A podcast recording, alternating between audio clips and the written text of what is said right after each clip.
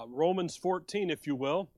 We're going to come one more time here and look at this issue of the judgment seat of Christ, and uh, which is where we're at in Romans 14, verse number 10. But why dost thou judge thy brother, or why dost thou set it not thy brother?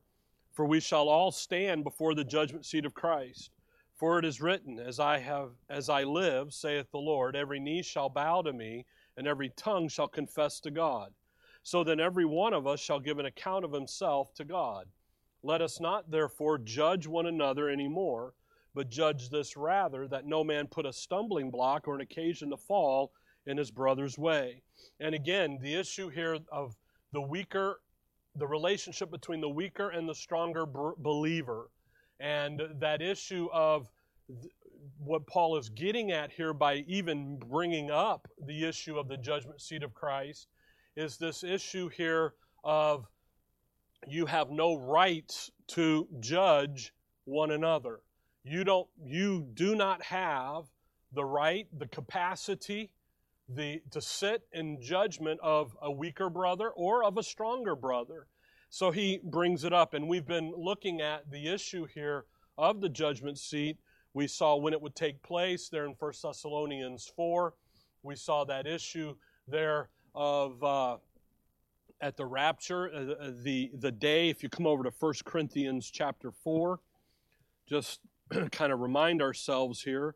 1 Corinthians chapter four and verse number five. Therefore, judge nothing before the time until the Lord come. And that's again for us the end of the dispensation of grace. We call it the rapture. Uh, First, Second Thessalonians two, he calls it our gathering together. And when we, we looked at that issue, that that's when the judgment seat of Christ will take place. It's not the great white throne judgment. It's not the millennial kingdom. It's not the second coming. It's not when he judges the nations there in Matthew 25 as they go into the millennial kingdom. It, it's, it's something that 1 Corinthians 15, Paul says, Behold, I show you a mystery. It's, it's our day. It's the day when the Lord comes back for his body. And we, we look through all of that. And again, it, the judgment seat of Christ has to do with the, the church, the body of Christ, the ending of the dispensation of grace. And come over to 1 Timothy chapter 4. And the where we were last time is the purpose of the judgment seat of Christ. The ultimate goal of it is to evaluate the quality of your edification. And I just want to get some of those details kind of ironed out and worked out for us this morning and just kind of get an idea here of uh, some of those things, really, hopefully, reminders. We've studied this uh, in, in very extensively over the years. 1 Timothy 4, if you will. So, the purpose of the judgment seat of Christ, it has nothing to do with sin, okay? Uh, you got 1 Timothy 4. Run, run back with me to 2 Corinthians 5. Let me just make this uh, for you. If 2 Corinthians chapter 5, when you and I trusted the shed blood, the finished work of Calvary, that took care of all of our sin and our sins. Okay, the root and the pro, and the fruit, and it took care of past, present, and future. So if the judgment seat of Christ has to do with your sins, then Calvary was not enough. Okay? But yet it is enough. If you look at 2 Corinthians 5, verse 21, he says, For he hath made him to be sin for us, who knew no sin, that we might be made the righteousness of God in him. You see, we have righteousness, the righteousness of God, where? In Christ and that's a complete thing. that's a done thing. Um, and if it isn't a done thing, then we're we're in trouble because now you now your activity is being in play, and now we're now we're not in grace anymore, and His grace. But if you will look back up at verse ten. For we must all appear, verse 9, wherefore we labor that whether present or absent we may be accepted of him. For we must all appear before the judgment seat of Christ, that everyone may receive the things done in his body, according to that he hath done, whether it be good or bad. Now, as we go along this morning, that thing about being done in his body, not by his body, not with your body, but in your inner man, that building of that edifice, that edification. Okay? Whether it's good, there'll be the gold, silver, precious stones, or bad, the wood, hay, and stubble. And we'll see that in just a minute. But watch verse 11. Knowing therefore the terror of the Lord, we persuade men. But we are made manifest unto God, and I trust also are made manifest in your conscience. For we commend not ourselves again unto you, but give you occasion to glory on our behalf, that ye may have somewhat to answer them which glory in appearance and not in heart. Now you see verse 11 where he says, Knowing therefore the terror of the Lord, people use that to say, See, the judgment seat of Christ is going to be the terror of the Lord. And the issue of the judgment seat of Christ is he's going to make manifest 1 Corinthians 4 verse 5 those hidden counsels of the heart. He's going to go in there and find the hidden sin that you have in your life. But wait a minute. Calvary paid for that sin. There is no hidden sin in your life. Now let me ask you something. Do we understand the terror of the Lord? Yeah, we do. Do we not understand Second Thessalonians chapter 1? where he's going to come back in flaming fire, taking vengeance on them that know not God. But notice who Paul is talking about here in first in 2 Corinthians 5. Because in verse the end of verse 10 is a period. So we have a change of thought here, verse 12, 11. But look at verse 12, the end of the verse, that ye may have somewhat to answer them which glory where? In appearance and not in the heart. You see, the people that are going to have the terror of the Lord are those that aren't doing what? Where they're supposed to be. Okay? Now, you could say the terror of the Lord could also be the fire, but that's not how people use it. Okay? Those that want to use and say the judgment seat of Christ is a bad thing use that terror. So don't think, now come to 1 Timothy 4. Don't let the issue of the judgment seat of Christ be an issue that of, of terror, of fear, because it isn't. It'll be a glorious day. It'll be a wonderful day. It'll be a day of rejoicing. It'll be where every man will have praise of God in the end. And it's, a, it's something that you and I can understand, and then we can take now in time and we can look to check ourselves. Paul says, examine yourself and look at yourself and say, hey, am I doing, am I building the proper edifice, the proper edification? And you can kind of self check yourself. If you look at 1 Timothy 4, verse 6, if thou put the brethren in remembrance of these things, thou shalt be a good minister of Jesus Christ, nourished up in the words of faith and of good doctrine, whereunto thou hast attained but refuse profane and old wives' fables, and exercise thyself rather unto godliness. For bodily exercise profiteth little, but godliness is profitable unto all things, having promise of the life that now is and of that which is to come. So there's this issue of godliness, and godliness has a profitability to it. But it has a profitability of life now and in that life out there to come. So as we come across here, and as we're living our life, and as we begin to build into our uh, inner man this edification process that we're to have, and that issue is going to bring us to godliness, God likeness, a godliness. And when we do that, we can bring into the details of life now as we live. That will then impact out over here at the judgment seat of Christ when we meet the Lord in the air, which then is going to impact out here into the heavenly places. And what's going to happen here, come over to Colossians chapter 1. So that benefit, our edification process, our edification. It has a benefit now in time, but it also has an eternal benefit in the in the to come, in the ages to come out there. That's why Paul in Colossians 1 verse 21, Colossians 1:21, and you that were sometimes alienated and enemies in your mind by wicked works, yet now hath he reconciled in the body of his flesh through death to present you. See this, there's, there's the day.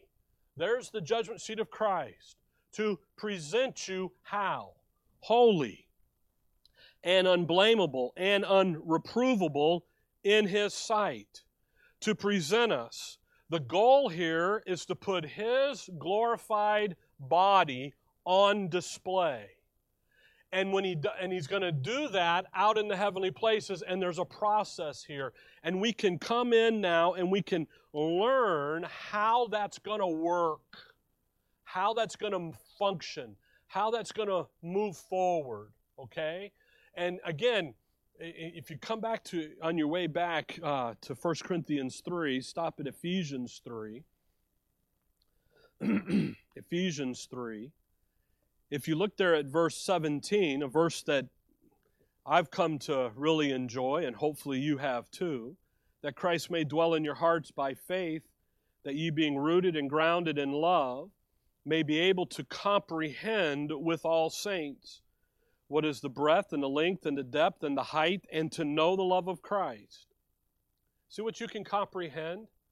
You're to comprehend this. You're to understand this. But not just that verse where Paul says, Knowledge puffeth up, but what? Charity edifieth. It's not enough to know the verses. See, we all know verses, we can quote them, but you've got to go live them. See, charity, love in action, working, doing. See, charity is more than just given on Turkey Tuesday. Okay? That's not really charity in Scripture, anyway. But charity, knowledge puffeth up. We can all have the book. Well, Rick, I'm doing the verses. No, you're not doing the verses. you know the verses. Let's go live the verses, see. 1 Corinthians chapter 3. And that's really this morning, for as long as I can talk, we will uh, look at here and, and try to go down through. Look at 1 Corinthians 3, and let, we're just going to go back in here and pick up some of these details so that you're able to comprehend, see what's happening here. As we, and then we're going to go and run over back to Romans 14 and see why and what's happening at the judgment seat and why he's doing it there in, in Romans 14. So when you think about the judgment seat of Christ, okay, the first thing that's reviewed is our edification. The second issue is going to be our service. Then the third issue is going to be our suffering. Okay? So those are going to be what's reviewed. Watch it here 1 Corinthians 3, verse number 9. For we are laborers together with God, ye are God's husbandry, ye are God's building. According to the grace of God which is given unto me as a wise master builder, I have laid the foundation, and another, ma- another buildeth thereon. Now, notice that very carefully. What does Paul say? I've laid the blueprint, I got the blueprint. So, Paul's gospel, Paul's epistles, Romans to Philemon, is going to be the blueprint. That's the blue. There's the there's the code that we're going to work by. Okay? We're, we're working on trying to get the permit for the city, and the city has said, hey, we need a little bit more here. They can't just rubber stamp anything. You know, they have to, they have to, uh, uh, what do you call it? When, uh, justify their existence. Okay? They can't just say good to go. So now it's this and that. Well, you know, so the drawing was had a foot off. Well, you got to change the drawing. It's a foot off. Why can't you just say it's a foot off? No, you got to go through the whole process. Why? Well, here's the blueprint. Here's the code. See. What he says, "Hey, I'm going to lay the foundation and another build thereon. But let every man take heed how he build thereupon. For other foundation can no man lay than is laid, which is Jesus Christ. The work of edification. If you look there at verse 13, every man's work, and again, I remind you, it's singular. It's not a plural thing. It's not out doing a bunch of works. It's going to be the work of edification, the work of service, the work of suffer. It's this, it's a work here. We've got the blueprint. Okay? We're building. And it's a work of edification where we deliberately, by faith, choose to build into our inner man the foundation, the blueprint, the grace, according, verse 10, according to the grace of God. We're going to build in, I call it the grace life. We're going to build in the body life. That's what we're doing in Romans 14 is body life. We're going to do this. We're going to build it in, and then we're going to go and live by it. So, what does he say, verse 12?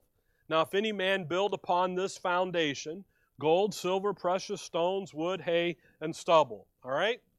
So, we have gold, we have silver, right? We have wood. I'm sorry. Nope. you guys got to yell louder because I can't hear you. Okay? We've got precious stones, right? We've got wood, we've got hay, and we have stubble. All right? Those six items you are going to build. You're not going to get away from it. That's what verse 12 just says. it doesn't say, if any man build upon this foundation, hopefully gold, silver, precious stones, and not wood, hay, and stubble. It doesn't say that at all. It says you're going to build it. Well, what are these items then? That's the question. Because Paul is using some terminology here to paint pictures. When you think about gold, silver, and precious stones, what do you think about? Big, big quantity or little quantity? Little quantity, but of what? Great value. Okay? Linda's birthday was this past weekend, and she wanted a she wants some jewelry and which is a shock because my wife usually doesn't. So, well, as soon as we get feeling better, we're going to go get the, the what she wants. But what it it's a little thing, but it's not cheap. Okay? When you think about wood, hay, and stubble, what do you think about? Big quantity. By the way, wood ain't cheap anymore. Have you guys seen a plywood piece of plywood? I, I, it's almost as much as the ring. it's like, holy cow, man.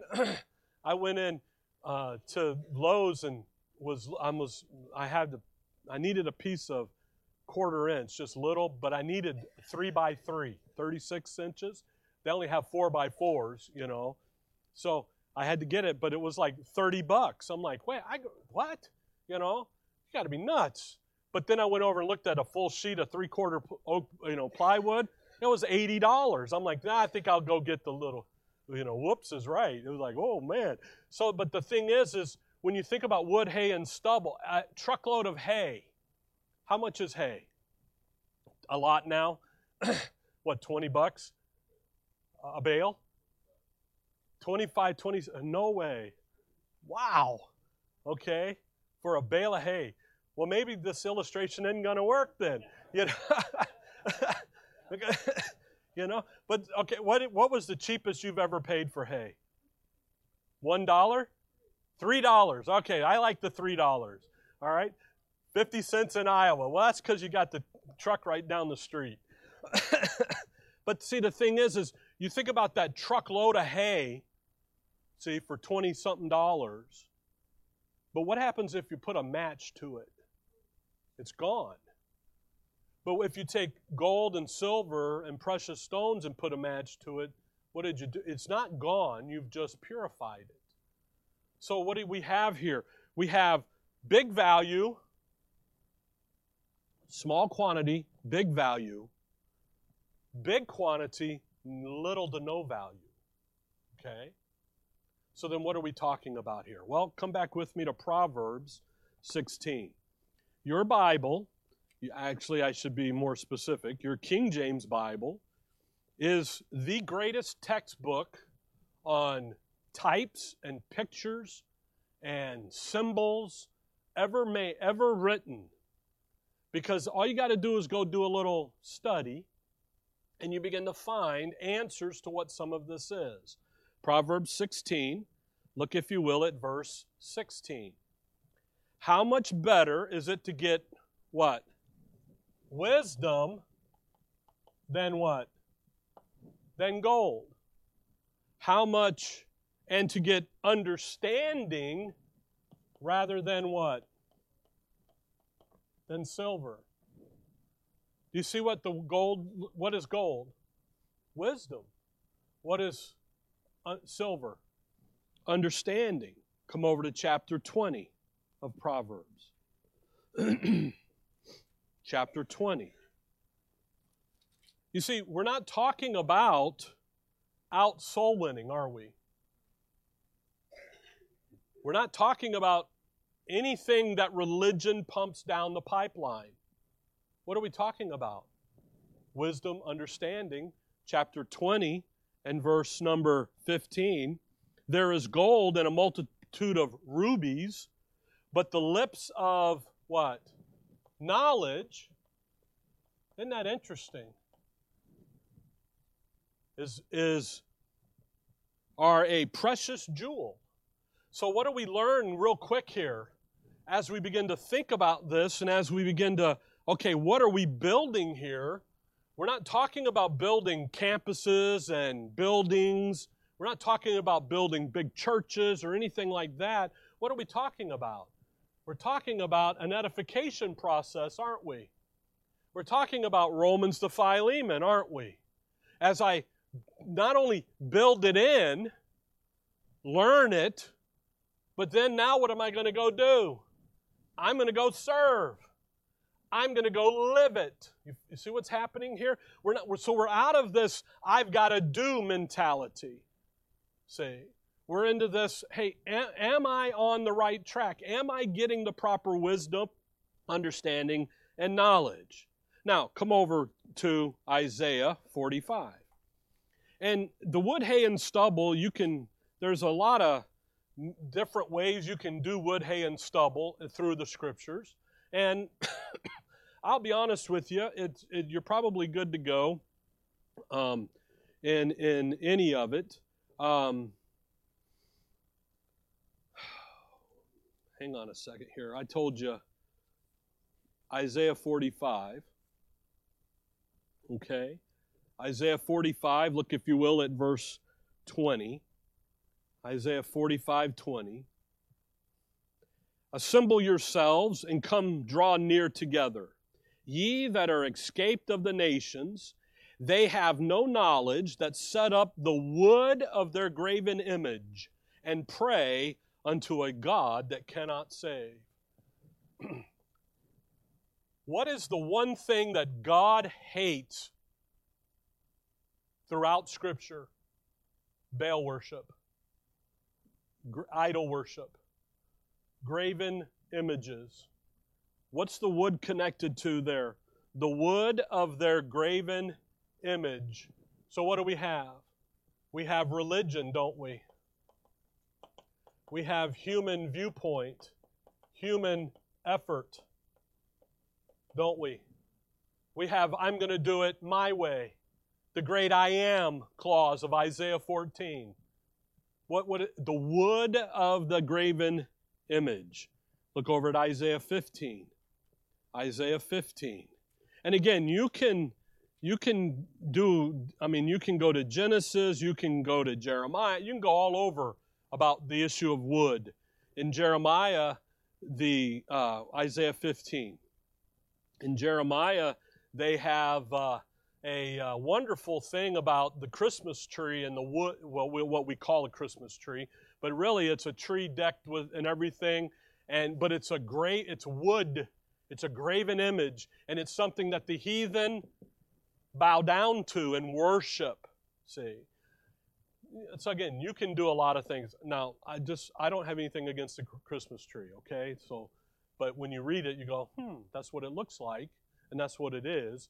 But uh, Anyway, I saw, anyway, Isaiah 15. I've watched a lot of TV being sick, and I don't know if necessarily know if that's a good thing or not. And Linda's like, why don't you read? I can't see. I got new glasses. Picked up my glasses Tuesday. I'm like, all right, boom. What with this this headache or this head fog or brain fog or whatever, you can't read. I'm like frustrated. So put the book down, you know. Isaiah 15, look if you will at verse number 6. For the waters of Nimrim shall be desolate, for the hay is withered away. The gray the grass faileth, there is no green thing. If the hay withers away, what is that? It's temporary. It's not lasting. It's the fleeting glory of human viewpoint. It's the fleeting glory of religion. It's temporary, isn't it? Hey, it's gone. Here today, gone tomorrow. Come over to Exodus chapter 5. Exodus chapter 5. Exodus 5. So when I think about wood, hay, and stubble, I think about religion and human effort and the goal of, of doing it my way. What did God, what's God's way? Wisdom, knowledge, and under, wisdom, understanding, and knowledge. What's my way? Human effort. What is it? It's temporary, isn't it? Here today, gone tomorrow. You know, it's amazing to me when I hear people and they do the genealogy, and I go to so and so's church, and then yet, you know, real quickly they forget who, and they and, and as people pass away, their legacy and it gets moved. Away. You know, it's like why? It's fleeting. Exodus five. Look at verse ten. Now, this is Pharaoh with Egypt, okay, and he's increasing their burdens. Verse 10 And the taskmaster of the people went out, and their officers, and they spake to the people, saying, Thus saith Pharaoh, I will not give you straw. Go ye, get your straw where ye can find it, yet not aught of your work shall be diminished. So the people were scattered abroad throughout all the land of Egypt to gather what? Stubble instead of straw. What, what did they need the straw for? Making the mortar, make the bricks, do. So what did they what are they out looking for? Straw. But what did they find? Stubble. It's a weak substitute, isn't it? it's a cheap substitute for the real deal. What's the real deal? Straw. What are they out looking for? Stubble. What is religion? It's a weak, cheap substitute. In Galatians, Paul calls it weak and beggarly elements. It's weak. It's, it's not real. So Paul tells us, come back to 1 Corinthians 3, you're going to build in, you will build into your inner man these six items. That's what's going to happen. Now, whether you build more of one or the other is whose choice? Your choice. There's where the accountability comes in. There's where the giving an account comes in. What did you do? Remember, we looked at 1 Corinthians 4, verse 5. We took two weeks looking at it. What did we see? We saw he's going to manifest, he's going to expose, he's going to do some things, and that's what we're talking about. Now, come over to Ephesians 1 and just watch Paul here. Ephesians 1. because Paul tells us what we're to be built, what should we be focused in on? Well, Ephesians 1, look if you will at verse uh, 16. Cease not to give thanks for you, making mention of you in my prayers that the God of our Lord Jesus Christ, the Father of glory, may give unto you the spirit of what? Wisdom and the revelation in the knowledge of Him. That your that uh, the eyes of your understanding being enlightened, Do you see how we have wisdom, knowledge, and understanding? Notice when Paul talks about prayer and how the mature believer is to pray, what are we praying for? I want some wisdom, knowledge, and understanding here. Why? That, verse 18, ye may what? Know. How am I to know what the hope of his calling is? How am I to know what the, the riches of the glory of his inheritance in the saints? How am I to know what that exceeding power is unless I have what? Uh, knowledge, wisdom, knowledge, and understanding. If I don't have that, I can't know. See? And if I can't know it, if I don't know it, then guess what I can't do? I can't go serve. I can't go suffer. Okay? You follow that? See how he's doing that? Come over to Colossians 1. By the way, Ephesians 1's the first of five prayers, Colossians 1's the last of the five prayers. There's a prayer in Ephesians 3. There's a prayer in Philippians 1 and Philippians 4, and now here in Colossians 1. Colossians 1, verse 9. For this cause, we also, since the day we heard it, do not cease to pray for you and to desire that ye might be filled with the knowledge of his will and all wisdom and spiritual understanding. Why?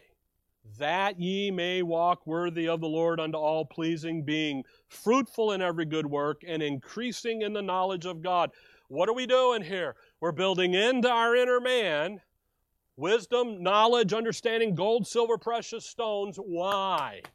That we can go do what? We can go serve and we can live a life that is going to be well pleasing to the So we can go and do the things that we're learning to do. Again, it's not enough just to know the verses. Some of you guys love, I know the verses. That's not enough. You have to go live the verses, apply the verses to the details. That's why, um, go back to 1 Corinthians 3. That's why 2 Corinthians 5, what does he say there? Hey, the things that he's done in his body, building in that edifice of sound doctrine being built into our inner man. It has an impact on our life now, and it has an impact on our life in the future. That's what we're talking about. And what the judgment seat of Christ does is it reviews that edifice. It reviews. If you think about this being your inner man, here's your soul, here's your inner man. This being built up in your inner man. Okay? First, uh, I told you 1 Corinthians 3, right? Run real quick over to Acts 20.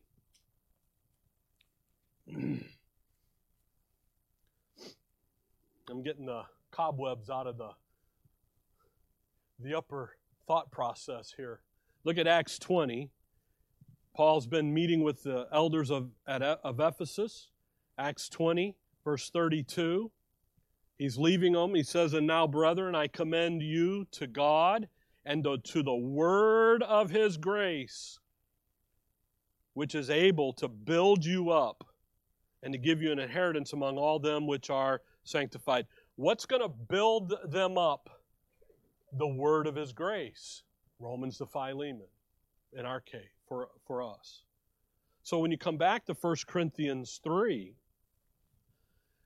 this review here isn't one of sin. It's rather of one of, okay, what'd you do? What did you build in? Did you build in wisdom, understanding, and knowledge? Or did you build in the religious system out there that God's called dead? You know, I mean, you go look at Galatians, and he looks at those Galatians and goes, Man, you guys, you're, you've been bewitched. You think you're better now by the works of the flesh than by, and who did this to you? You guys have raised the dead here. I'm probably getting ahead of myself. 1 Corinthians 3, verse 12. Now, if any man build upon this foundation gold, silver, precious stones, wood, hay, and stubble. Again, that those issues of those issues of edification if you hold on to there and run over to 2 Timothy 2 in verse 20. 2 Timothy 2, verse 20. Little verse snuck in here. Think about this verse. 2 Timothy 2:20. But in a great house there are not only vessels of gold and of silver, but also of wood and of earth, some to honor and some to dishonor. Isn't that an interesting verse? What would be the honor? Gold, silver, precious stone. What would be the dishonor? Wood, hay, and stubble. See that? So come back to 1 Corinthians 3. So when you think about this issue about what are we doing here, he's not talking about how many souls did you save, how much did you give to church, which we're at the end of the year, so you might be thinking about that. How much this, how much that. He's not talking about any of that. He's talking about did you take the doctrine into your inner man and then go live that doctrine. 1 Corinthians 3. Now watch verse 13. Every man's work shall be made manifest. Notice it shall be made, not maybe me made. It's what? It's going to be. You may not like the doctrine of the judgment seat of Christ. You may say it's a bunch of hooey. You may say and reject it completely. You may say, Rick, you're talking out of your left ear and all this stuff. But what's that verse say? It's going to happen. So why rebel against it? Why not look at it and say, I can understand it, get an idea of maybe what I ought to be guarding against? You remember in 1 Corinthians 6 when he, when, or, uh, I say 1 Corinthians 6, I better make sure it's, it's 2 Corinthians 6, and he lays out all that, what, what fellowship hath the believer with, un, with uh, Belial, what the communion, all that list there. You know, don't be unequally yoked. What's the warning constantly by Paul? Stay away from the religion. That stuff's dead. Get up, stay up where you belong. Okay? Sound doctrine. Verse 13 Every man's work shall be made manifest, for the day shall declare it because it shall be revealed by fire, and the fire shall try every man's work of what sort it is. The fire. The fire is a source of salvation here. The fire is going to define the quality of material you have been building into your inner man. So then, what is the fire, right? That's what everybody wants to know. Well, come over to Jeremiah 23. Jeremiah, well, get Jeremiah 23. Jeremiah 23 and verse number 29. Jeremiah 23, 29. 28, verse 28, the prophet that had a dream, let him tell a dream. And he that hath my word, let him speak my word faithfully. What is the chaff to the wheat, saith the Lord? Is not my word like as a fire? In chapter 20 of Jeremiah, Jeremiah will say and make the proclamation in verse number 9 Then I said, I will not make mention of him, nor speak any more in his name, but his word was in my heart as a burning fire shut up in my bones, and I was weary with, with forbearing, and I could not stay. What a proclamation by Jeremiah, who just said, I ain't never talking about God ever again. and it just couldn't happen, okay? So when you when you come back to 1 Corinthians 3, what's gonna who's doing the trying? Not you, but who? The Word of God. Now who's the Word? the Lord Jesus Christ. Who's the judge? The Lord Jesus Christ. You see how so when you begin to look at this, the word was made flesh and dwelt among us. In the beginning was the word and the word was with God and the word was God. Who's who's the ultimate judge here? None of us. Romans 14, knock it off. You don't do that. That's not your right to do that. By the way, it's sort, quality, high value, what would be the high value? Gold, silver, precious stones. Wisdom, understanding, and knowledge. What's low value? The wood, that human effort, the human religion, the human viewpoint. the philosophies and the traditions of the men, of the world and the rudiments of the world and all that. Get rid of all that stuff. You don't need it. It's it's worthless. But yet, do we all have it? Yeah, we do. And they'll and, and the fire, the word, will come in and take care of that. Then he talks here about a reward. Verse 14 If any man's work abide, which he hath built thereupon, he shall receive a reward. Now think about that. It doesn't say rewards or crowns. It says what? A reward. So come over to Ephesians 1. Ephesians 1, where we were just at. Ephesians 1. Actually, go to Colossians 3. Let's go there first. Colossians 3, verse 24. Colossians 3 24. Knowing that of the Lord ye shall receive the reward of the inheritance, for ye serve the Lord Christ. Is there a reward of the inheritance that we're what is the reward? It's the inheritance. What are we inheriting? Well, the eternal life, heirs of God, but joint heirs of who? Christ. So we're inheriting the heavenly places. Because what, what is given to him? The heavenly places. We're seated with him in heavenly places. So the reward, come over to Philippians 3, working backwards, obviously. Philippians 3, Philippians 3, verse 20 and 21. You see, the reward here, it isn't that I'm going to be higher than you because I did this and you didn't. The reward is based upon the capacity of your inner man to service. What have you been doing here? What's the fire going to do? The fire is going to take away the wood, hay, and stubble. It's going to take away out of your inner man this stuff. It's going to burn it up. Okay? And what's left standing is what you did with the edification process.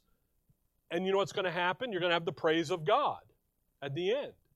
You're not going to sit there and go, oh no, I should have had it more. Blah, blah, blah, no, you're not going to do that at all. By the way, you know what that's called? It's called pride. What Calvary take care of? Pride. You're not going to be standing there going boo hooing. You're going to be getting there going what? Woohoo! Praise the Lord. Rejoice evermore. Woo! All right. Get it, Lord, get it, because I can't do you can't see that's the thing in Romans 14. You can't kill that stuff. Only he can. See. Philippians 3:20 for our conversation is in heaven, from whence also we look for the Savior, the Lord Jesus Christ.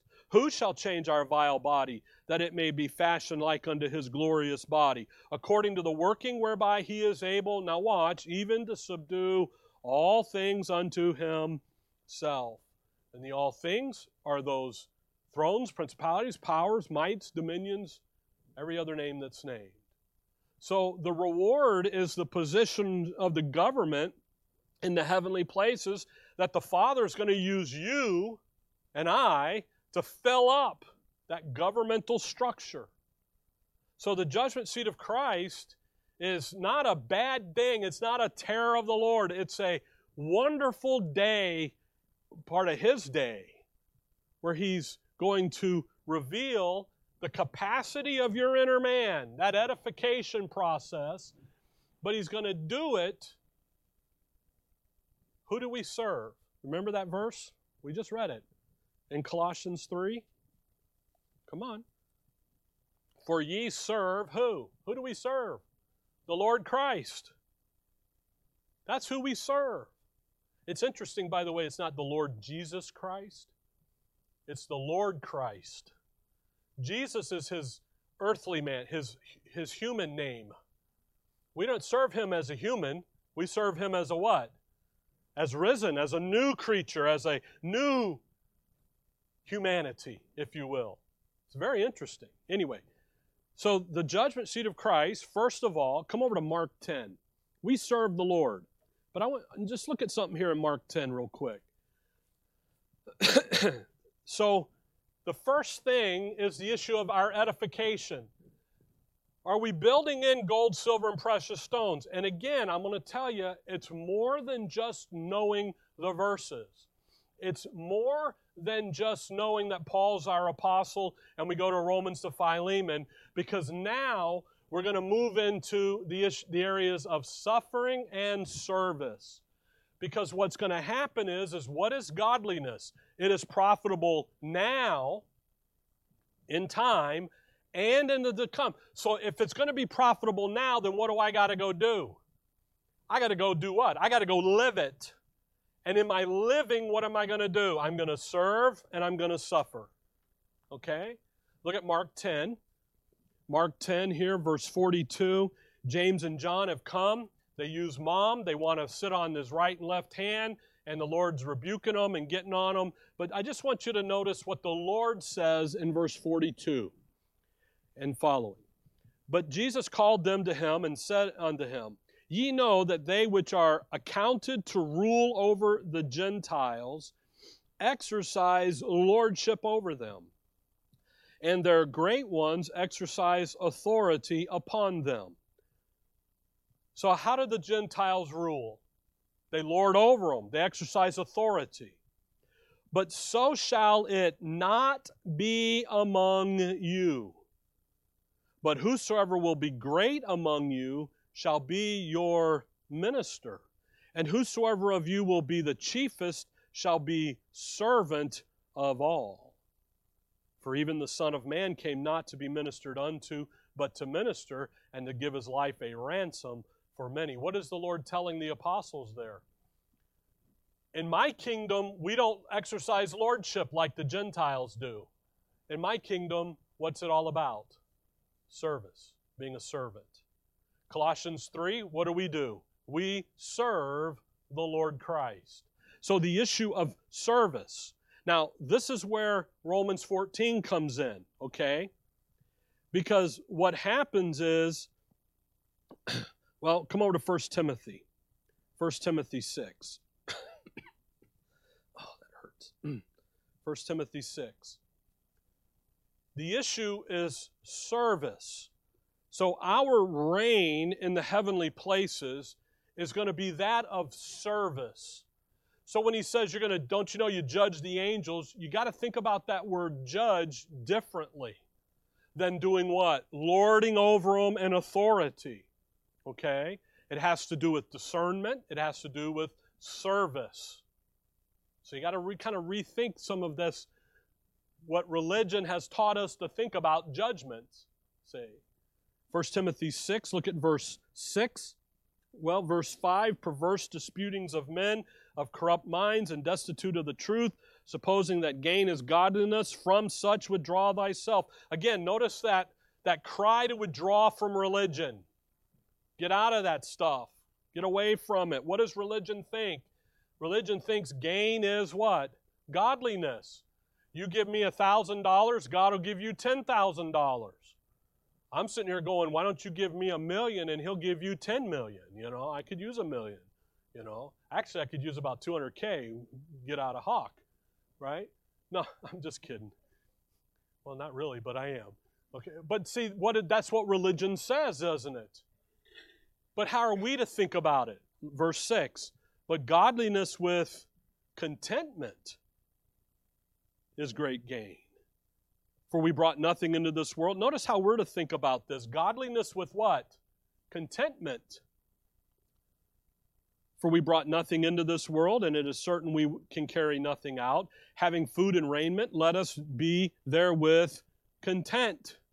Isn't that interesting?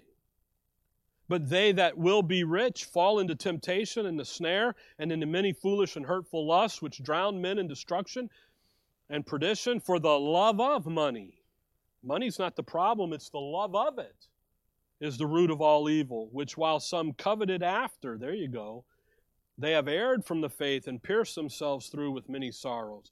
What I want you to see, come over to Philippians 4, is that the issue here is godliness is designed to teach us contentment, service. Philippians 4 if you just remember Paul, verse 10, but I rejoice in the Lord greatly that now at the last your care of me hath flourished again, wherein we were also careful, but ye lacked opportunity. Not that I speak in respect of want, for I have learned in whatsoever state I am therewith to be content.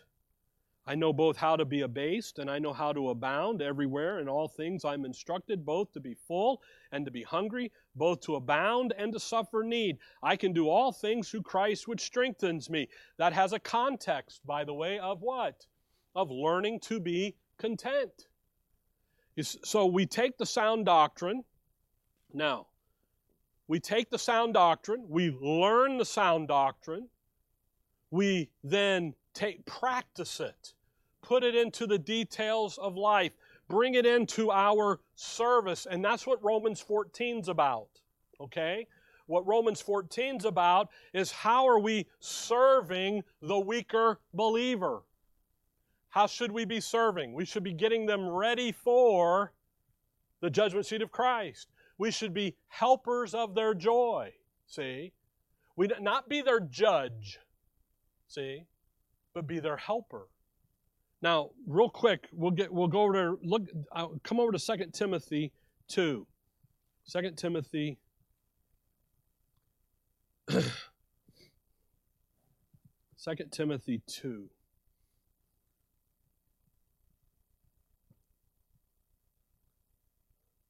Second Timothy 2.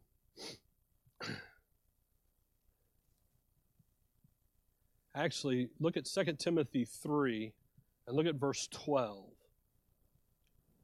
Yea, and all that will live godly in Christ Jesus shall what? Suffer persecution.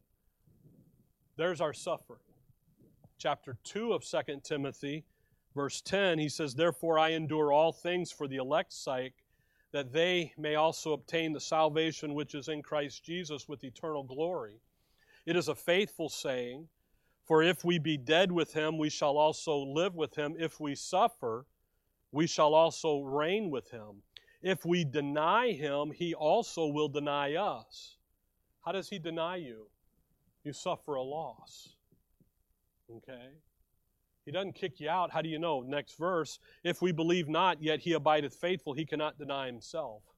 if you say, enough of this, if you're saved and you're in Christ, and you say, you know what?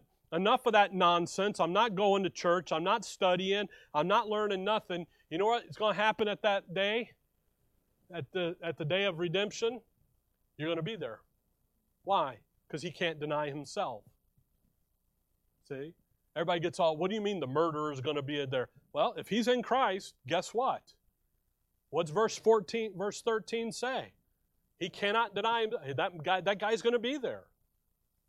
You know, I always thought it would be an interesting thing if Hitler showed up.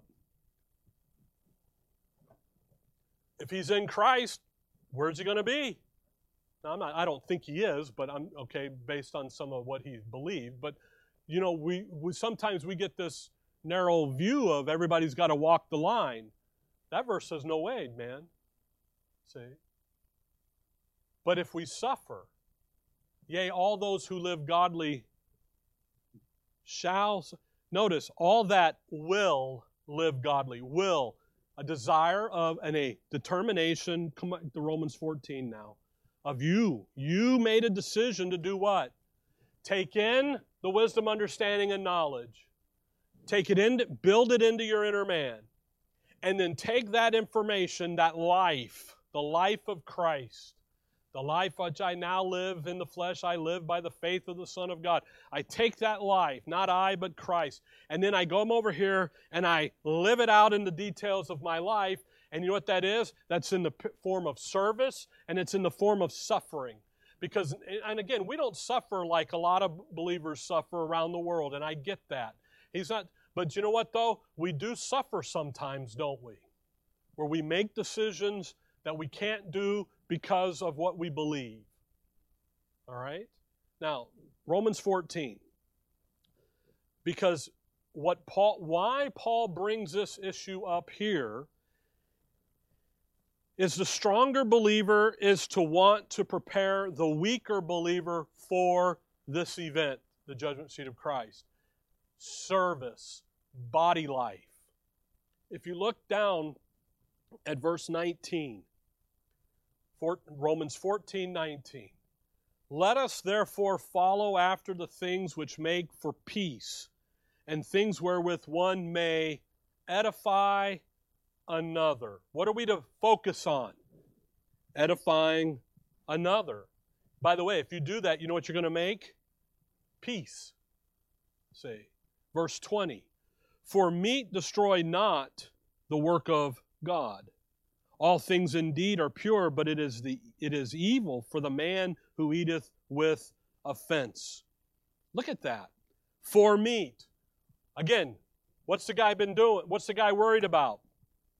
You're eating meat offered to idols. He looks at that and says, No, you shouldn't be doing that. You know better. You're the stronger believer. And yet, what do you continue to do? You continue to eat that meat. What have you just done? You've done evil. See that? You're destroying Christ. You're destroying this work here of edification in this guy. He's not there yet. What should you do? You ought to be thinking about him. What's going to make for peace? All right, I'm not going to have that. And then we're going to sit over here and look at some verses about that off that meat issue isn't an issue any longer and bring their edification up, help them forward. Chapter 15, 15 2. Let every one of us please his neighbor for his good to edification. Paul's exhorting us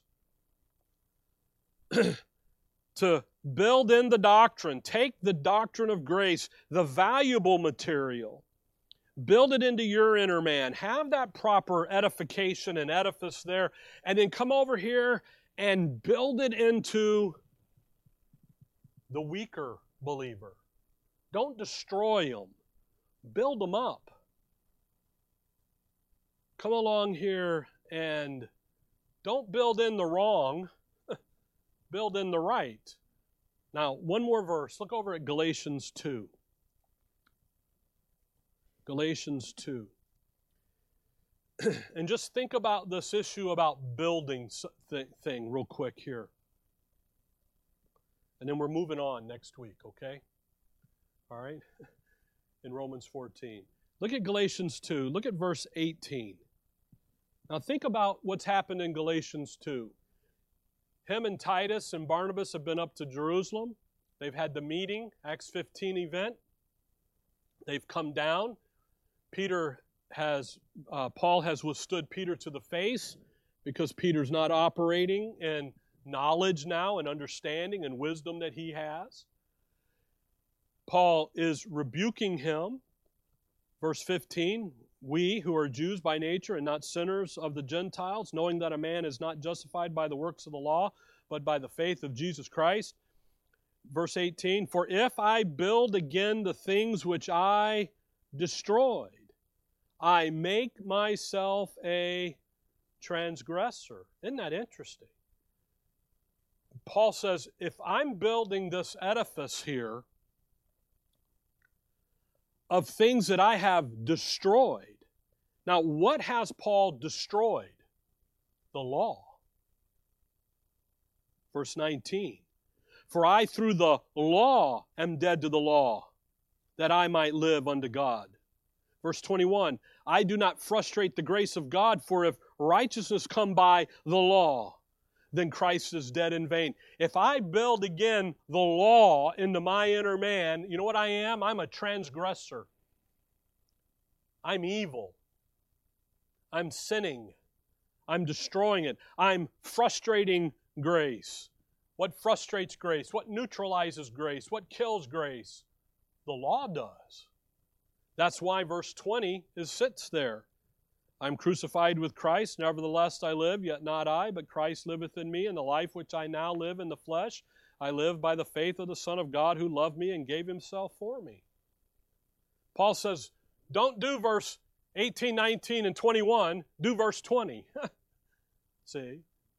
So back in Romans 14, the stronger is to build into the weaker the sound doctrine, not hold them to a performance based system of you're not at my level of edification, therefore I'm not going to deal with you. You see, our relationship The stronger to the weaker, the weaker to the stronger is, well, the stronger to the weaker is to help them get ready for the judgment seat. And that has to do with helping them build a proper edifice in their inner man, that grace life. That's why in Colossians 1, Paul's warning and teaching every man, presenting every man perfect. Why? Because it, there's going to be a day of accountability coming. Then in verse 14, I know and am persuaded by the Lord Jesus Christ that there's nothing unclean of itself, but to him that esteem anything to be unclean, to him it is unclean. And we'll finish out the chapter next time. Lord willing, okay? And the creek don't rise. And I know the Lord is willing, so you be willing too, okay? So the judgment seat of Christ should never be a thing of fear. It should never be something that you're worried about. It's not a terror event. It's actually a wonderful event of discarding the refuse and building up and solidifying that edification structure, that edifice of sound doctrine we have. In time, we take in the doctrine and then we go serve and we go suffer, we go live life. By the way, yea, and all those that will live. That is a decision of your inner man. That is a decision of your will. And you can decide not to. You can decide, nah, I don't need it. That's okay. That's between you and the Lord. Okay? All right. Dear Father, we thank you for the morning, Lord. We thank you for your word. We thank you for those that are here and their interest in studying your word and looking into things and seeing them and working them out in our lives. In your name we pray.